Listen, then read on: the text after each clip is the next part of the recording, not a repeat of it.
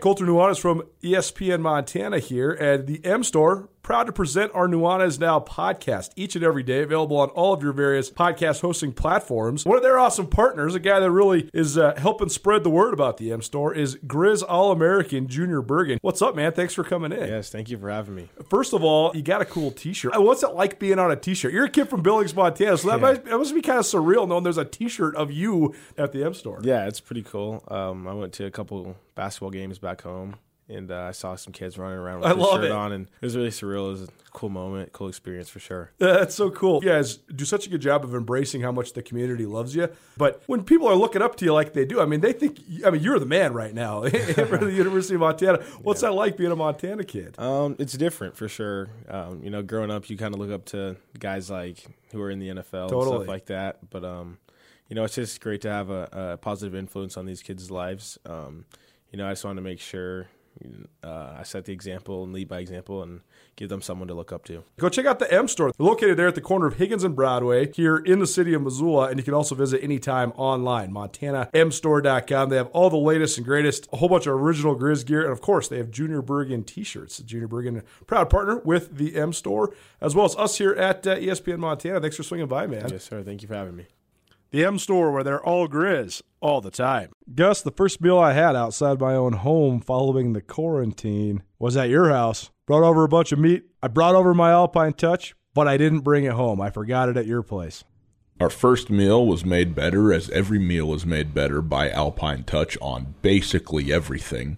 I put Alpine Touch hickory smoke on my cereal in the morning. It's reached that level of usage, and the fact that you left it, I knew that you left it at my house. You brought it over, left it at my house, and like a real jerk, I said nothing to you because I was like, well, that's mine, dude. That's it. You came to my house, you left it in my house, and I'm eating all of it. We've gotten so far into this Alpine Touch obsession, I think, that I actually think we might be able to host a podcast about all the things that you can make with Alpine Touch. It would be short. Everything.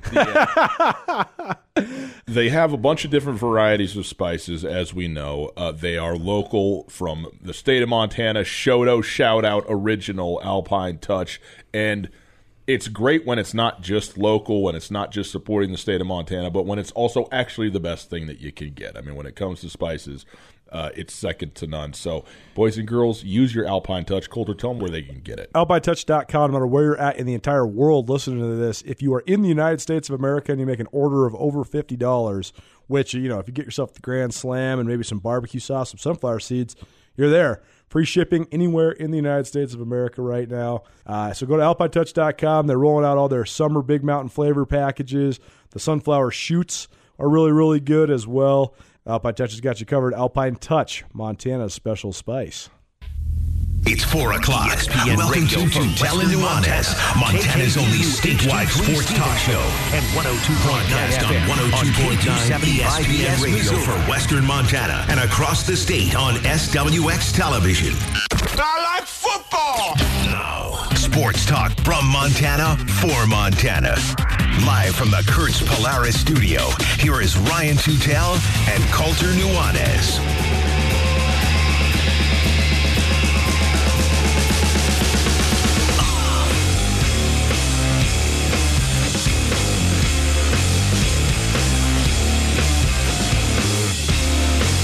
The presidents of the institutions which comprise the Big Sky are voting as we speak, reportedly. The PGA is going on as we speak, factually, and Mr. Ben Simmons is out indefinitely. It is Tutel and Nuanes, 102.9 ESPN Radio, SWX Montana Television. Outstanding to be with you. Thanks for letting us be alongboard with you on this very fine Thursday afternoon. ESPN Radio across Western Montana, SWX Montana Television across the whole state, and on the World Wide Web, 1029ESPN.com. You can go listen live anytime you would like to on the stream. The stream is available whenever you would like it. You can listen live to the station and, of course, to this show when it's on. The stream is there thanks to Opportunity Bank. Opportunity Bank, your local bank, your opportunity. If you want to call, you can do that as well. 361-3688, 361-3688. All guests join us via the Rankage Brothers RV phone line. By the way, again, you can text that number at as well. Send us a text and let us know what you think, what your feedback is. Yeah, for the first time in the history of this show, Colter was in the studio before me. I was watching John Rahm hit a putt. That's why I sprinted in late, and then you're screaming at me, we're on. So I just opened up the mic and blathered out, but I still had 30 full seconds. I was good. I was very early today. Let's take a look at what we got in the show today with the continuing, fallout, however you want to talk it, byproduct aftermath of the vote that essentially delivered a list of necessities, of requirements of all divisions of all sports in the fall from the NCAA to have a fall sports championship from the NCAA Board of Governors yesterday. Many institutions are meeting and voting today, including the Big Sky Conference, whose presidents are voting right now. The athletic directors did earlier. We'll get into the dynamic that's at play there. And also the Missouri Valley has met but has not made a decision, so we'll get into that a little bit. I promised Colter, I promised him this today. I want my man to be in a big good mood today, that we would talk about some NBA stuff, so we are going to get into that, notably Ben Simmons out indefinitely with a subluxation of his patella tendon. I don't know entirely what that is, but it ain't good.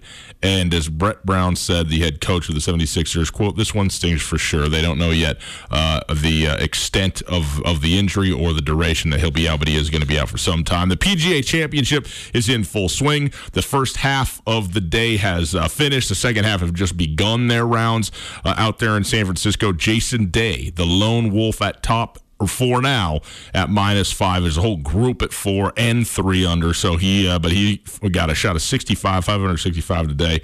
And I don't even remember who I picked in our little side wager there, Colter. So I'm going to get to you on that. Top of the hour. Very happy to have Lexie Deden in on the show. She will be our high school senior spotlight today.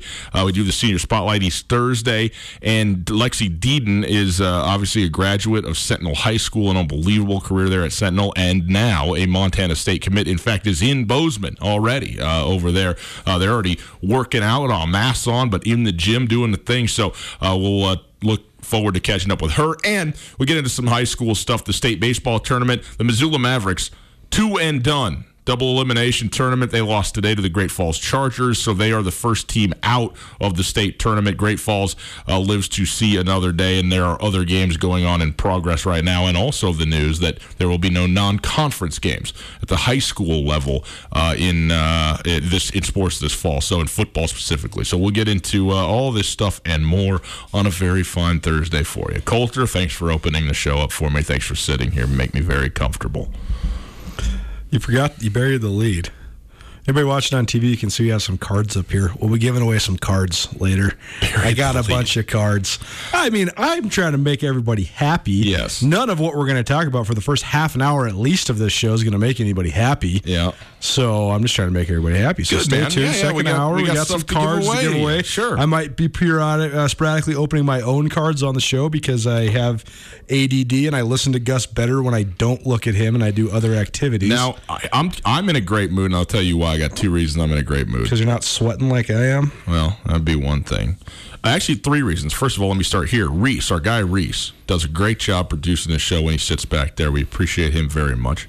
He is, as we've talked about on this show, he's a tech guy. He knows about lighting. He knows what are you doing? You're making all this racket over here now. You're the one that controls the mics. What? Okay. Anyway. You are an addict. We might have to check you in to card treatment somewhere. This is remarkable. I'm just trying to listen to the words that are coming out of your mouth. Stop.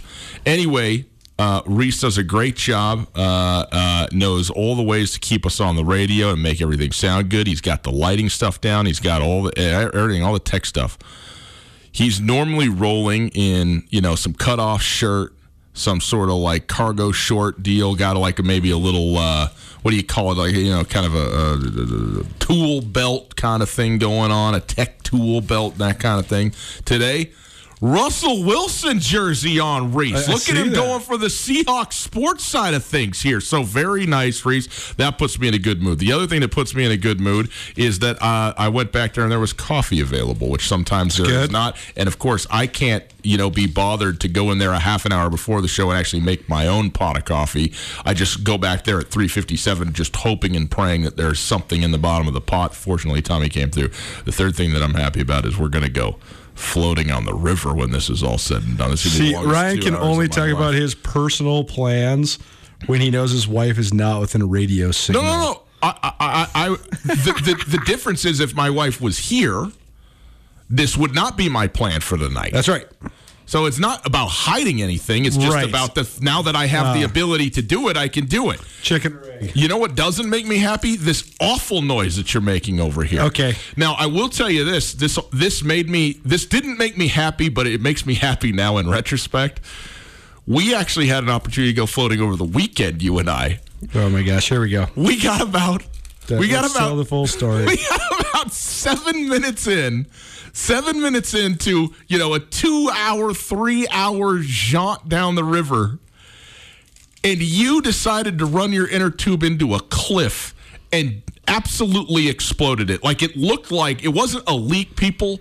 It looked like there was an engine running at the bottom of Colter's inner tube as the air just exploded out through the water. Yeah, I was really trying to be smooth and, take it off the rock and kick myself back, and I did it absolutely perfectly, except for that the bottom part of my tube, it wasn't a puncture, nor was it a hole. It was like I took the knife and cut the package. It was a fillet job. It was paper thin, but it was the whole tube. And so then when I'm sitting on there, it's flat instantly. Now I'm excited because I'd never get to go, and now the one person that I'm here with, who's always complaining, by the way, that I don't hang out with them. Now we got a chance. And now all of a sudden, here you are sinking to the bottom of the river. Yeah, well, let's not kid yourself, though. You did not have any worse of a time without me. You love sitting alone by yourself more than anyone I know. Here's what I'm going to say. I had a lovely time. I bet you did. I would have had a lovely, and I might even say lovelier time with you along with me. Finish the story. So I was going to come down and meet you midway. What was supposed to be the saving grace is that this happened so close to where we parked the car that actually you getting out and walking back to the car was not a big deal. I mean, it was not at all. I got back to the car in 10 minutes. 10-minute walk. You get back to the car. I said, okay. Now, when you're going down the river, you don't want to have your keys on. You got to hide. You got to lock the car. You got to hide the key. Told Colter where I hid the key. I arrived about 2 hours later, hour and a half later, at a spot to take out where he was going to meet me. You rolled it. I thought, oh my gosh, he's going to have been sitting here for an hour just waiting for me to come down this thing.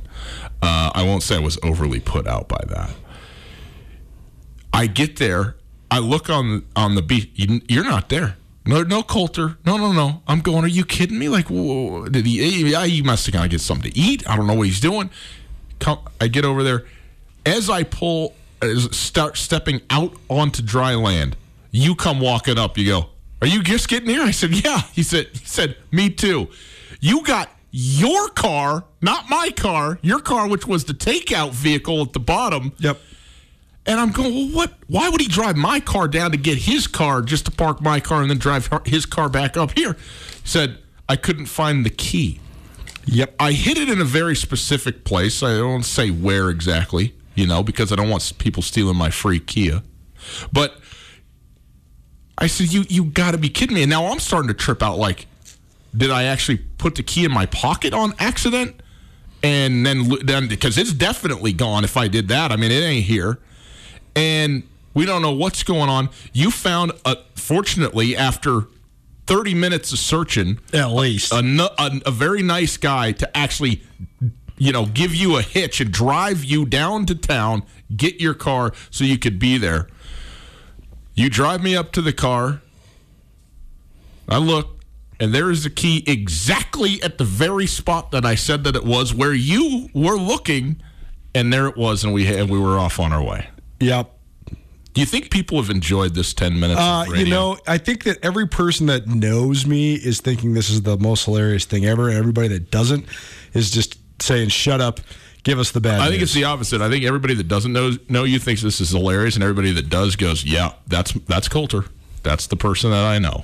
Can't find the thing exactly where it is. Rips his inner tube wide open 7 minutes into a 3-hour float. Beautiful. Colter, the Big Sky Conference. Are they going to play football in the fall? I'm going to give you the news. You got some update? Then we're going to bury the analysis for a minute, give you some better news, and come back to this because I'm just really in a mood where I just really want to accentuate the good things. Well, can we start real quick? There's the athletic directors who met and voted, and then the president. So set this up for us. At Blacklit Communications, we're experts at keeping your business technology up and running. From networks and security to communications and 24/7 support, our team works with you to understand your technology demands, then deploys the right solution for your unique needs. Whether your company is just starting out or is looking to take the next step, Blackfoot is here to help. Call 866-541-5000 or visit goblackfoot.com/business. Blackfoot, connect to more.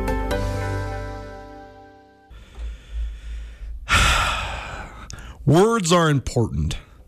When you're reporting words, those are also important. What has happened with the Class AA right now? This is a proposal that has not been voted on yet. So Class AA schools in Montana are proposing no non-conference games for all sports but golf. That's not official yet, though. Yeah. Although everybody is saying that it is. It's not. As a journalist, you can break a lot of news. There's a lot of news you can get out ahead of. If someone is going to be hired as a coach at a university, for example, they might not officially be hired because the paperwork is not done, but the handshake and the offer have been made. That's something you can report ahead of time. With things like boards and things like this, if you have voting members, nothing is official until the vote happens. So in the Big Sky Conference, the athletic directors, it was reported that they voted and that 2/3 of the league voted to move this football season from the fall to the spring. That's not actually true. They don't vote.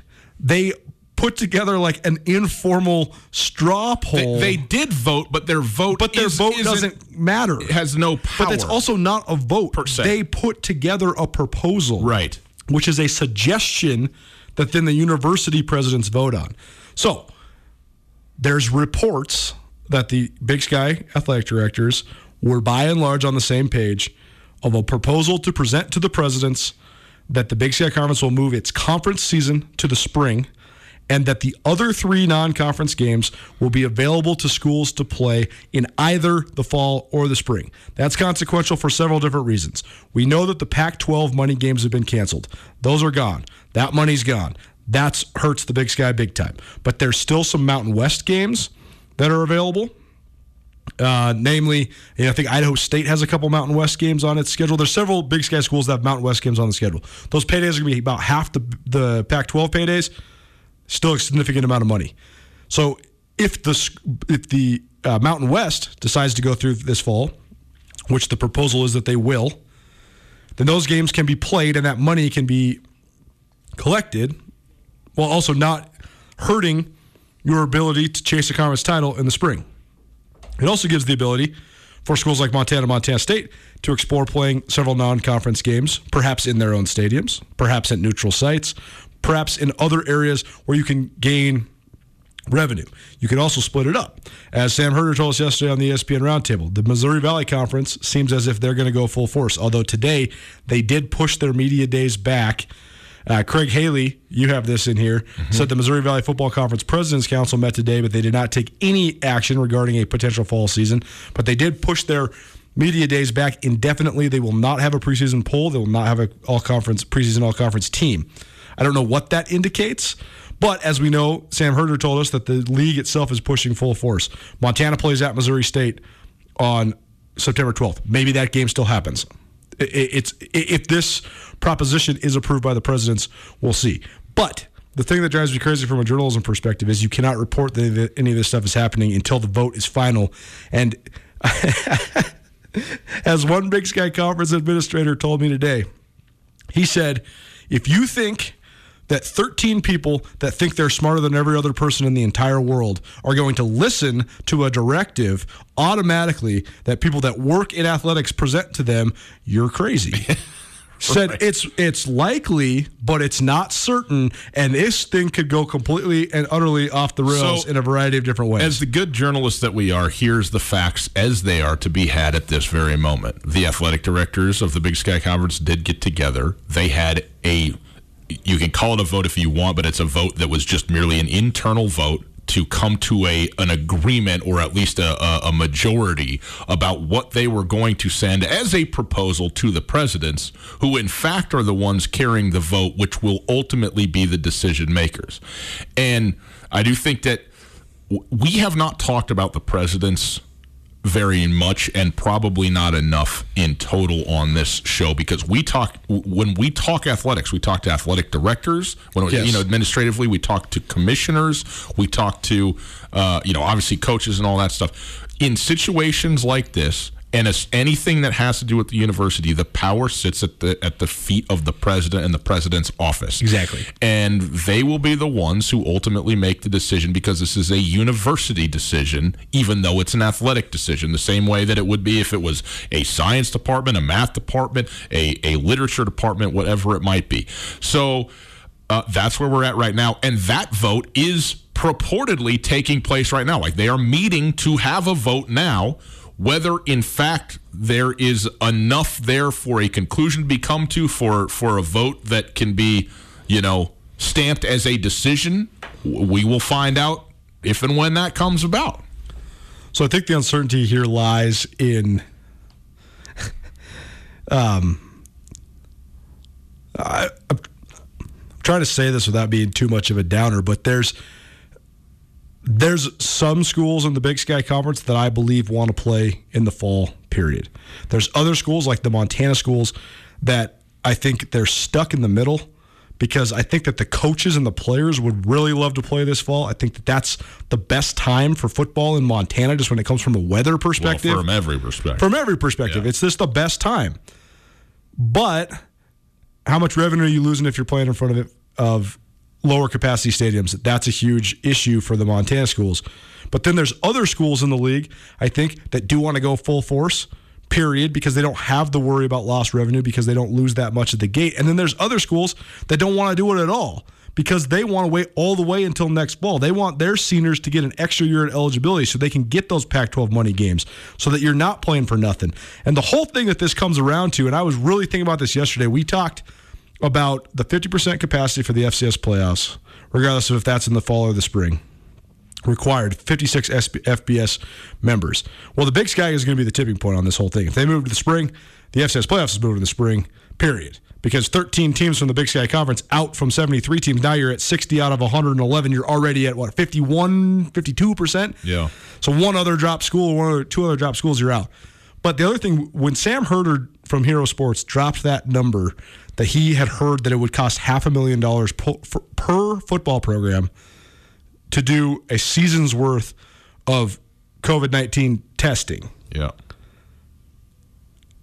That, combined with the fact that the FCS playoffs is going to pit teams from all around the country, and you can't have a schedule of availability, you can't have quote-unquote safe scheduling. I was really thinking about this last night. I think it doesn't matter what happens at any time between now and May. I do not think the FCS playoffs is happening. Yeah. Because I think that the one thing that the NCAA did that is unbreakable is that rule. Schools won't be able to pay for it. Yeah. It's not even that they won't be able to. I think they won't want to. I think they will not invest in losing money farther than they already have, because they're already going to lose, like you've said, an FCS football program is a money-losing proposition. Mm-hmm. But you're going to lose more than you've ever had before because of no fans in the stands, no money games. You're not going to then double down and reinvest another $500,000 to then lose more money. Yeah, maybe so. There's a lot of ways that programs come up with money and find, money in their budgets to do things, to get things done. I mean, the postseason, the testing in the postseason I don't think is all that big a deal, because presumably if there was a postseason, that would be administered by the NCAA, and therefore that bill would fall to the NCAA. And despite the fact that there was no NCAA basketball tournament this year, they do have the money to afford the testing for any and all their postseasons that they would potentially administer.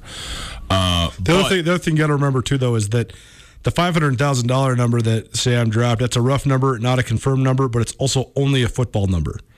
Yeah. You have to have testing all the way across the board. And it would be a lot cheaper for every other sport, but again, it's still going to be a loss.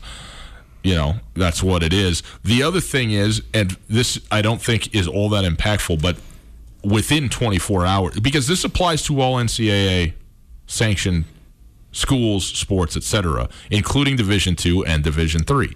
There will be no Division II or III fall championships in any sport. Yep.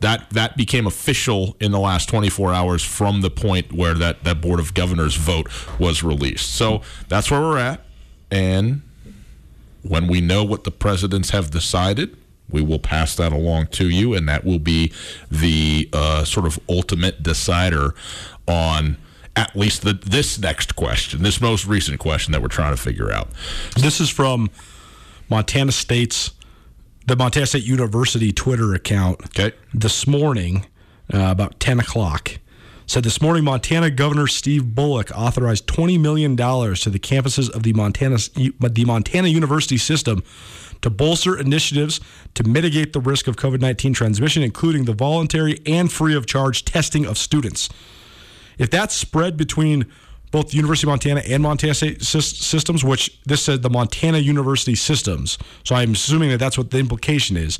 If that's the case, and the state government is going to bolster the ability to test students on all campuses, that's huge. Yeah. Because that mitigates this cost and makes things a lot more realistic.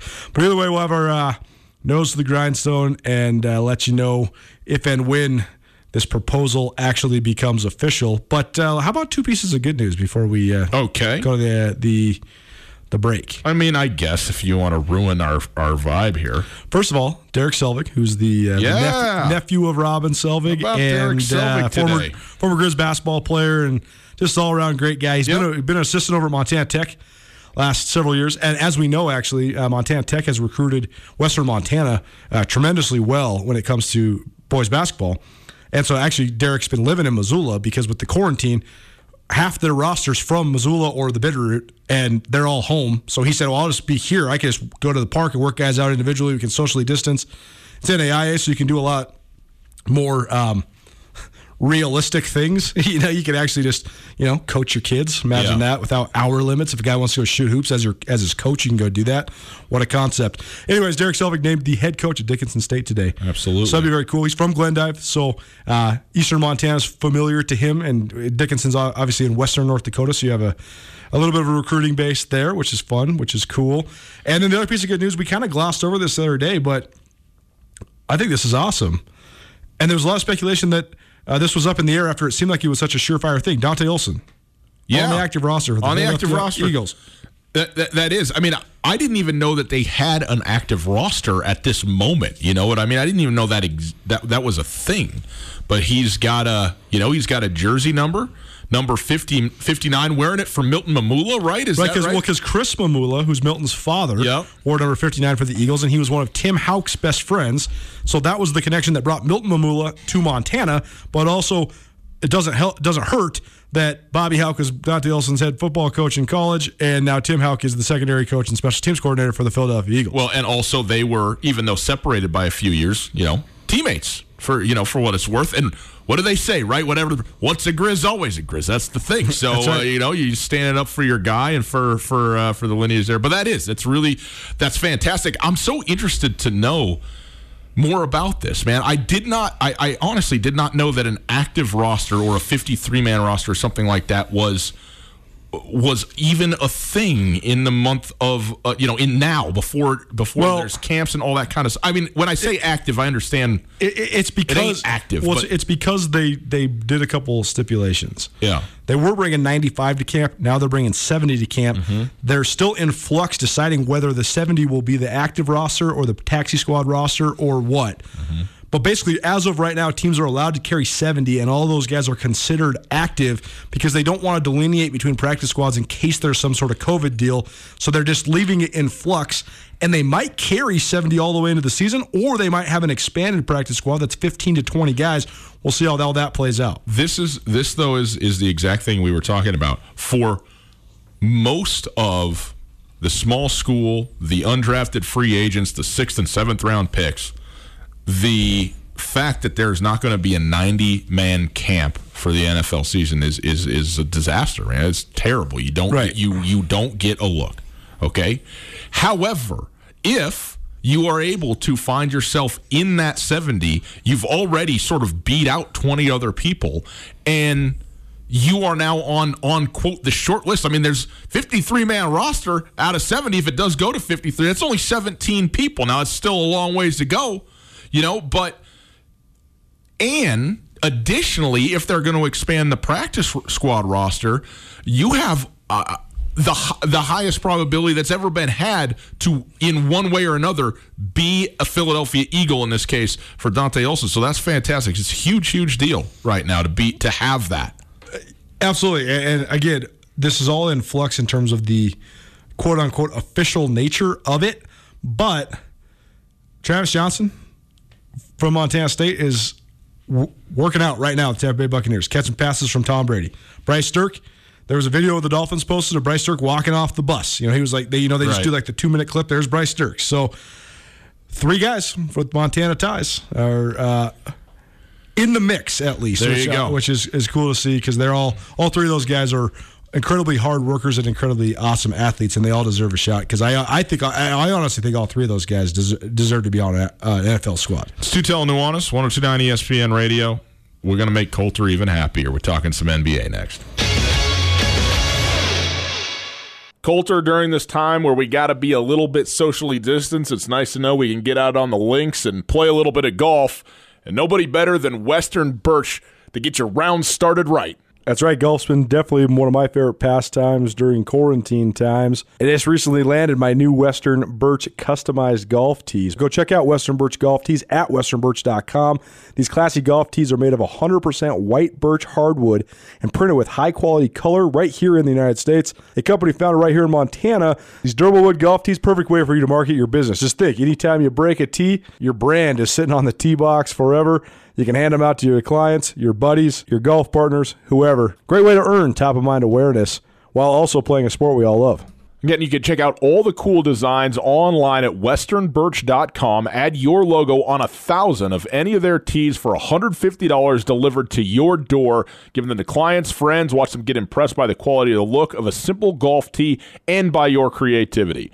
Give Western Birch the opportunity to show you what they're talking about. Email and ask for Chad at info@westernbirch.com, info@westernbirch.com, or follow on Instagram and Facebook, westernbirch.com.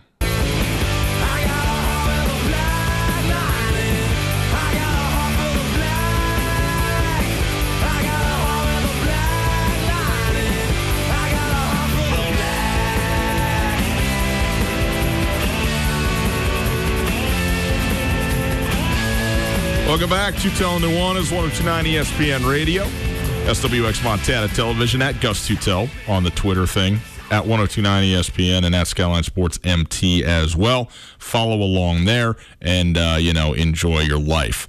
Colter, your time has come, my friend. The National Basketball Association, they're playing in the bubble. Things seem to be going pretty well. But the first couple injuries have cropped up, one significant one. Maybe not an injury at all, but let's talk about them just briefly. First of all, the 76ers point guard or power forward, depending on the day, Ben Simmons, is out indefinitely with a subluxation of his left patella tendon. So I checked in with our resident doctor, a.k.a. my brother, who's just suffered more injuries than anybody, so he might as well be a doctor because he can explain them all to you. Yeah. Subluxation of the what is it? How do you say it? Patella tendon. No, I know, but did I say that right? Subluxation. Subluxation. That's a it's a dislocation of the kneecap via some sort of hyperextension. Yeah. But that then goes right back. So in other words, you can dislocate your kneecap, and then it's all the way out here, and you're getting cartilage damage and all sorts of bad things, and you probably have to have somebody pop it back in. This is where it just dislocates but comes right back in, but it strains all the tendons and muscles around it. It's very painful. I'm thinking about the Patrick Mahomes injury. It's exactly what it is. Very good, Gus. It is the exact same injury that Patrick Mahomes suffered. So he is out indefinitely. They're going to take some more, obviously, tests and make a determination there. But Brett Brown said, the head coach of the 76ers, quote, "This one stings for sure," end quote, as the 76ers are trying. They're in the postseason. They're locked in at that 6th seed as of right now. But they're trying to turn the ship around, right? Because they're not supposed to be the 6th seed, especially in the East. They have done all the things that nobody wanted them to do in order to do all the things that everybody wanted them to do, and they have not yet gotten that done and really have underachieved based on what the, prognosis was, the projections, and the type of players they have. They have won their last two games for whatever that's worth. They are a half game behind Indiana for the 5th spot, and two games behind Miami for the 4th spot. So you want to get that home court advantage. You know what I mean? Get into that 4th seed. Yes, I do know that they're playing in a bubble. And this is what I wanted to talk about today, because I know it is. I think it's a very interesting dynamic. Just one more quick thing. Sure. LeBron James going to be held out of the next game with reportedly a sore groin. I'm not buying it. He wants to take a bath and drink some wine. I'm not buying it. Yeah, when LeBron tweets a picture of the cheese platter and the glass of wine with the ice on his knee while he's in the jacuzzi. Yeah. It's valid. Nobody takes care of their body better than LeBron. Now, if you want to sit out a game, if LeBron's sitting out a game right now, means that LeBron will be able to go 100% full bore all the way through the NBA Finals, let's go. Let me tell you something. Human beings, now there's a lot of arguments. Is he even a human being? He's a human being. He is maybe the most human being, right? There's a lot of arguments about what it is that comprise a human, right? Sure. Soul, spirit, consciousness, physical makeup, et cetera, et cetera. Yeah. I promise you there is nothing better for you, whatever it is that you are, than a nice jacuzzi bath with some excellent hard cheeses and a nice glass of red wine. That will get you back and in order.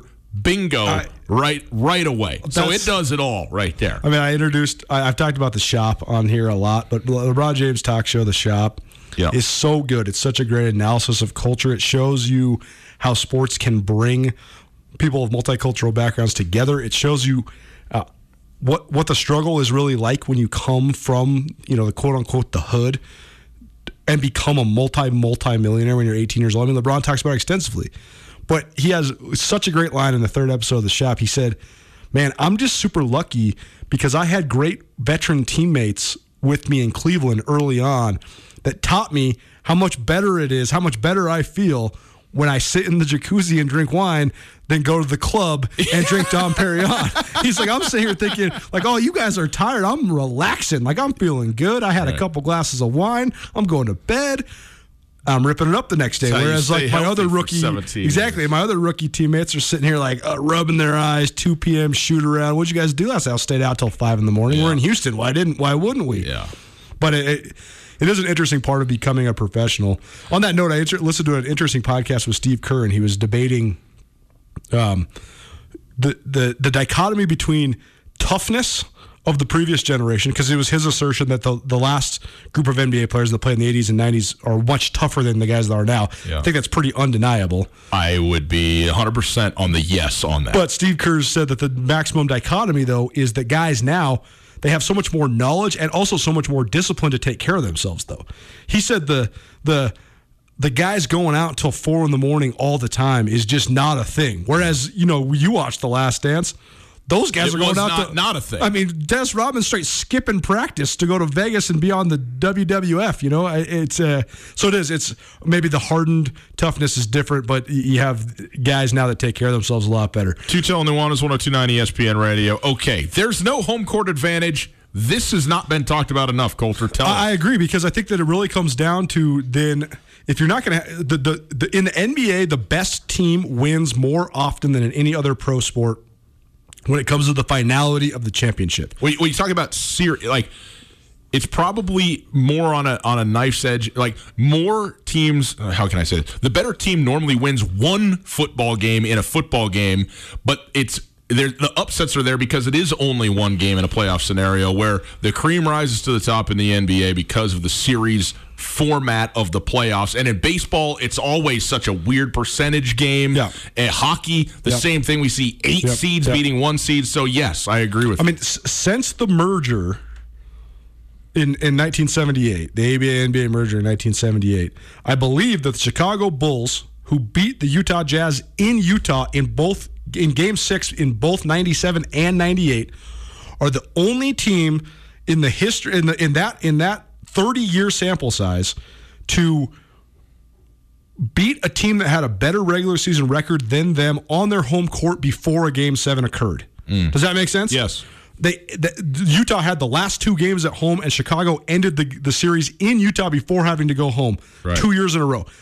It never happens. If you have to go to the best team record-wise in the NBA for a Game 7, whether it's the conference semifinals, the conference finals, or the finals, the home team wins like 80 to 85% of the time. There has hardly ever been a celebration where the away team is celebrating on the home team's court after a Game 7 victory. Sometimes they might take care of business and get it done in 5 games, not have to get to that 7th game, but actually winning Game 7. So it makes the best teams win all the time.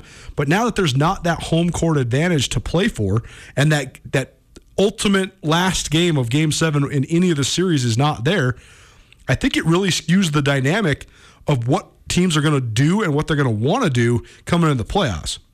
For example, right now the race for the 8 seed in the Western Conference is between the Memphis Grizzlies.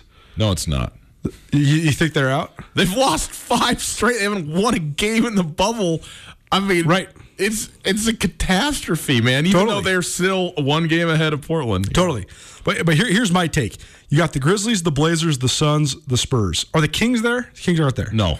So I mean, the Kings are there. They're playing. Okay. Yeah. I mean, so as far as teams are just in contention, though, not prospects, but teams that are actually just in contention for the 8th seed. The Kings are 2.5 games behind Memphis. So you got the Grizzlies, the Blazers, the Suns, the Spurs, the Kings, and the Pelicans, right? Yep. It's my notion that if you're the Lakers or the Clippers, throw out the records. This is all about young teams versus veterans. If I'm the Lakers or the Clippers, I want to play the Grizzlies or the Suns or the Kings or the Pelicans all day more than I would want to play the Spurs, more than I would want to play the Blazers, because of the coaching and because of the veteran players. And when you take the home court advantage out of it, it levels the playing field. Denny Green went on the record and said the Portland Trailblazers are the biggest threat to us in the first round. Said it. No doubt. So when you got 5 different teams to pick from, that's the one that is the biggest threat. Nurkic is back. Obviously, that's the big one. But they have, 2 outs. They have the best backcourt in the West. Maybe the Clippers, right? If you consider that Kawhi and Paul are the backcourt, I don't know if you would. I think Paul George is not a guard, though. He can play guard, but he's not a guard. Yeah. I mean, I think the Blazers have the best backcourt in the West. So now, LeBron and AD are a problem. Oh, they're such a problem. There's ESPN3 is doing this new camera angle where you can watch the games archived without announcers, and they shoot the game from on top of the hoop. Yeah. As majestic and impressive the NBA is from the traditional angle that we normally watch it as, when you watch it like that, particularly when you watch the Lakers and you watch them run an extended fast break and you watch Anthony Davis and LeBron James run a high pick and roll when LeBron is barreling downhill at you, it is so fast. It's crazy. Like it makes your brain hurt trying to think about getting in front of LeBron James first and foremost. Right. But if AD rolls right, then LeBron doesn't even have to look. Just throw the ball anywhere in the world, and Anthony Davis is going to catch it, and it's buckets. Right. It's amazing. But this all brings me to my point here is that I think that this scenario that's playing out right now, I'm not saying teams are going to drop games, but I'm also saying that LeBron James doesn't care about getting the 1 seed because he doesn't care about having a home court advantage. He only cares about his team playing the best and having the most advantageous matchups going into the playoffs. The only comparison, though, that we really have to this season is the 1998 season, 98-99 season, the year after Michael Jordan retired.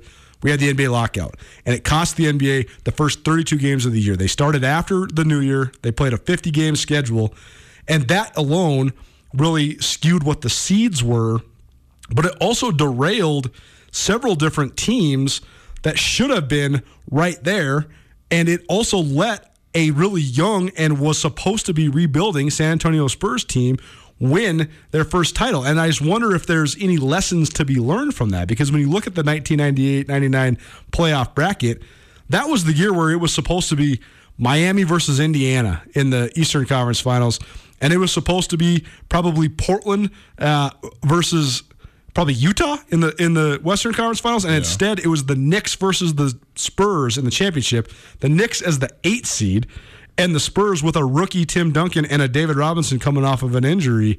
And so you just wonder if there's a parallel there, because in that playoffs, it was the only NBA playoffs that was akin to what some of the other playoffs are like. As we know, especially in like the FCS playoffs in college football, who's ever playing the best has the best chance to win it.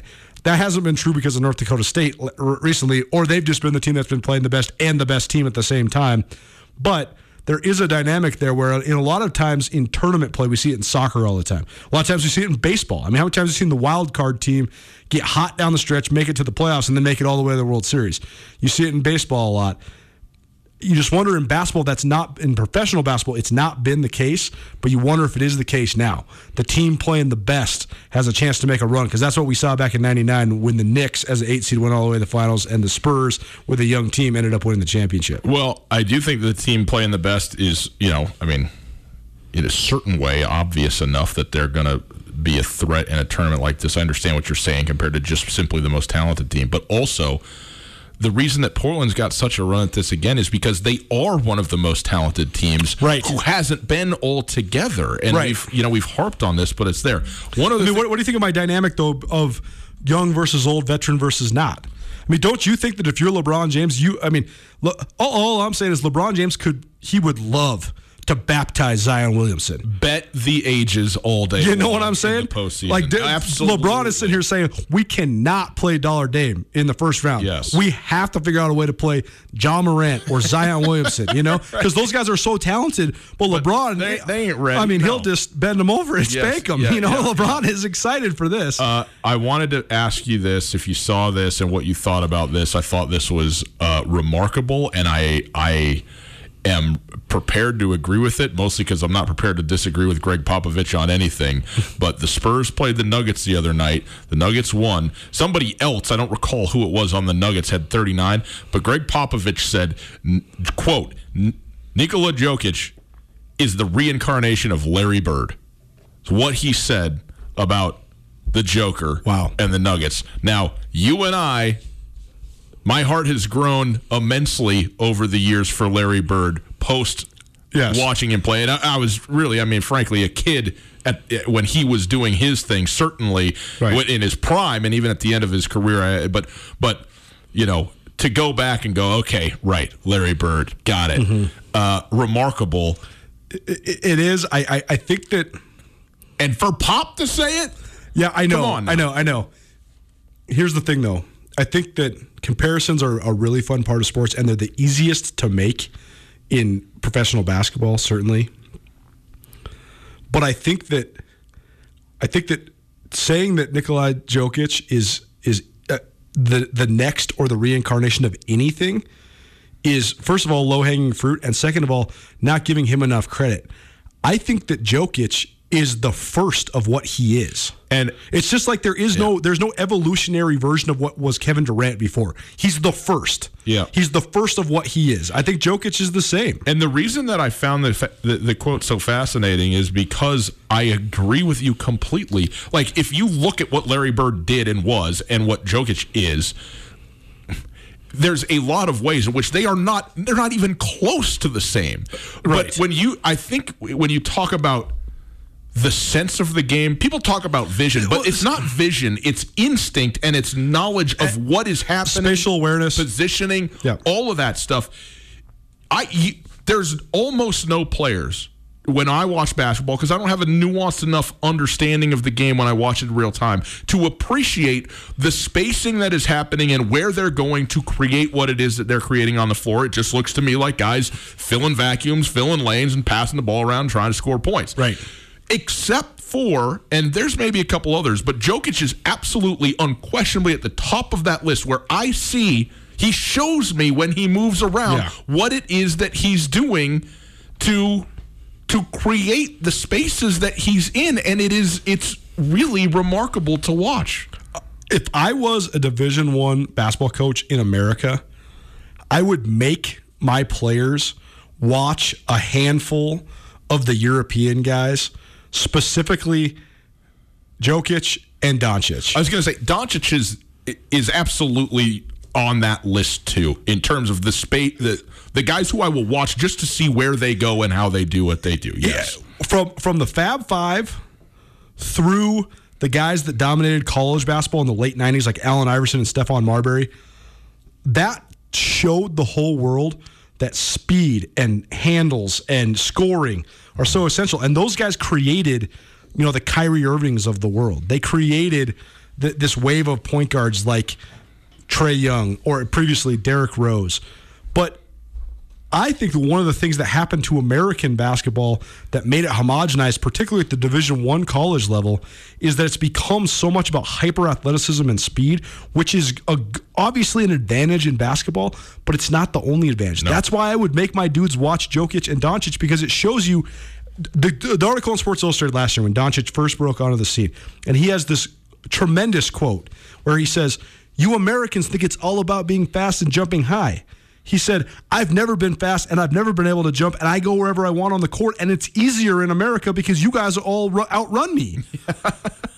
It's like I always say, if you got the ball in your hand, it doesn't matter how fast you are. They got to go as slow as you. Colter Nuanes, 1029 ESPN Radio. We got to get out because we're going to come back, and briefly, okay, we won't labor the point, but it is a love. We're going to talk to PGA Championship. Jason Day, -5. Who else is where, and where do we stand, Colter and I, amongst each other, right after this? Hey, Kurtz Polaris is at 2904 West Broadway in Missoula, 2904 West Broadway, also on Highway 83 in Sealy. The weather, it's warming up, so it's time to get on the lake and off the road. Get up in the mountains, go do what you got to do. Beta and Husqvarna dirt bikes, tops in the industry. If you want to ride around on two wheels, have some fun, maybe do some jumps, I don't know. Live your life, okay? Enjoy it. Beta and Husqvarna dirt bikes at Kurtz Polaris. They also have great side-by-sides, the best line that you can find anywhere. Razors to go fast, performance machines. Also, Rangers and Generals, get a ton of work done. Great side-by-sides for the family, maybe just for you and a friend. Have yourself some fun with the side-by-sides. Get some work done from Kurtz Polaris, or just get out on the water with a Crest pontoon boat. That's right, pontoon boats. How about that? From Kurtz Polaris, on the lake, on the rivers. Enjoy yourselves there as well. Summer the way you always envision with Kurtz Polaris, online at kurtzpolaris.com. At Blacklit Communications, we're experts at keeping your business technology up and running. From networks and security to communications and 24/7 support, our team works with you to understand your technology demands, then deploys the right solution for your unique needs. Whether your company is just starting out or is looking to take the next step, Blackfoot is here to help. Call 866-541-5000 or visit goblackfoot.com/business. Blackfoot, connect to more.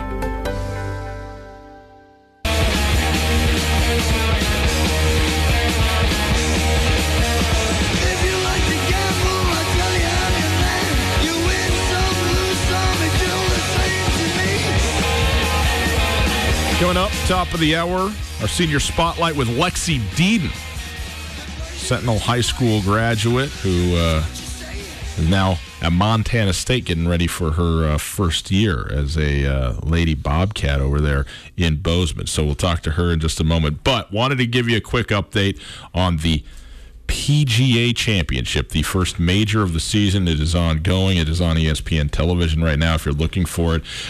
For those of you who are not familiar, they play two completely separate rounds of golf, a morning round with half the field and an afternoon round with the other half of the field. So as it sits right now, the afternoon field is about halfway through, between 8 and 12 holes through their tee times in the afternoon. But of the players that have finished, Jason Day alone at the top, bad back and all, making a comeback shot of 65. He's 5 under, obviously just a par 70 course, one par 5 on each 9. Got to make the most of it there at San Francisco. Brooks Koepka is one of 9 players who is at 4 under. There's also a big group at 3 under, 7 or 8 players there. And, yes, everybody wants to know, what did Tiger do? 68. Good day for Tiger Woods, 2 under for Tiger, and he's certainly, you know, very right there. You mentioned Tiger Woods having a really hard time with his putting posture. The last time he played, he got a new putter. Well, he should get a new back. Well, yeah, that's he already tried that. I mean, he got the thing replaced. That's the issue. But he got a longer putter, so if you watched him today, he was looking a little better. Yeah, he putted pretty well today. Other things worth noting, first of all, Xander Schauffele, this is his home course. I didn't realize that. So you and I made a little wager. I made a similar wager with my brother. He took Xander Schauffele with his second pick. I said, why are you going so high with Xander? He said, oh, this is his home course. And then he goes out and shoots 66. So that makes sense. Brooks Koepka, defending champion, he shoots a 66. Justin Rose, who's been more off than on this year, he shoots a 66. So that adds some intrigue. Gary Woodland, who won a major a year ago, in at 67, so that's an interesting score, and too. Zach Johnson. And I was going to say, right? Zach Johnson is probably the most surprising guy that's in that top 10 range, because he was a major champion winner who then just fell off the map. Well, here's the thing. Zach Johnson, his game, he's not a long hitter, and, you know, he's a good putter, I guess, but not a great putter. Where he makes everything is that he is very precise. He's fairways all day long, and he's greens all day long. There's a lot of courses right now. It doesn't matter if you hit the fairway or not, you know, roughly speaking. If you're 100 yards further up the hole, regardless of whether you're in the short grass or not, you are in a far better situation. That ain't the case here. San Francisco, man, they're growing that grass long in this course. So it bodes well for him, who has always had to manage what it is that he does well, and he did it very well today. I don't know that I'm sitting here expecting Zach Johnson, even though he is a major winner, to be there when it's all said and done, but an excellent round of 66. And again, there's quite a few players still on the course right now. Several players, a couple players at 3 under through 11, 2 under through, half the Bryson DeChambeau, by the way, 2 under through 8 right now, as they play in San Francisco. Thank you for obliging Colter and I to talk a little bit of golf. It's Colter Nuanes, 102.9 ESPN Radio. Hour 1 in the books. Hour 2 straight ahead. Lexie Deden, subject of our senior spotlight. We'll talk with her right after this. It's finally starting to feel like winter around here, and if you need some nice winter gear, how about the fine folks at Sitka? They make awesome winter clothes, and they sell custom Bobcat Sitka gear at the MSU Bookstore. You can shop online anytime at msubookstore.org, or, of course, you can check out the MSU Bookstore live and in person there on the Montana State campus. They also have some graduation regalia back in order there at the MSU Bookstore. They have an awesome American Indian Council selection as well. Visit on campus anytime you need blue and gold, or visit online anytime, anywhere, msubookstore.org. MSU Bookstore, your best place for blue and gold on game day or any other day, located there on the Montana State campus.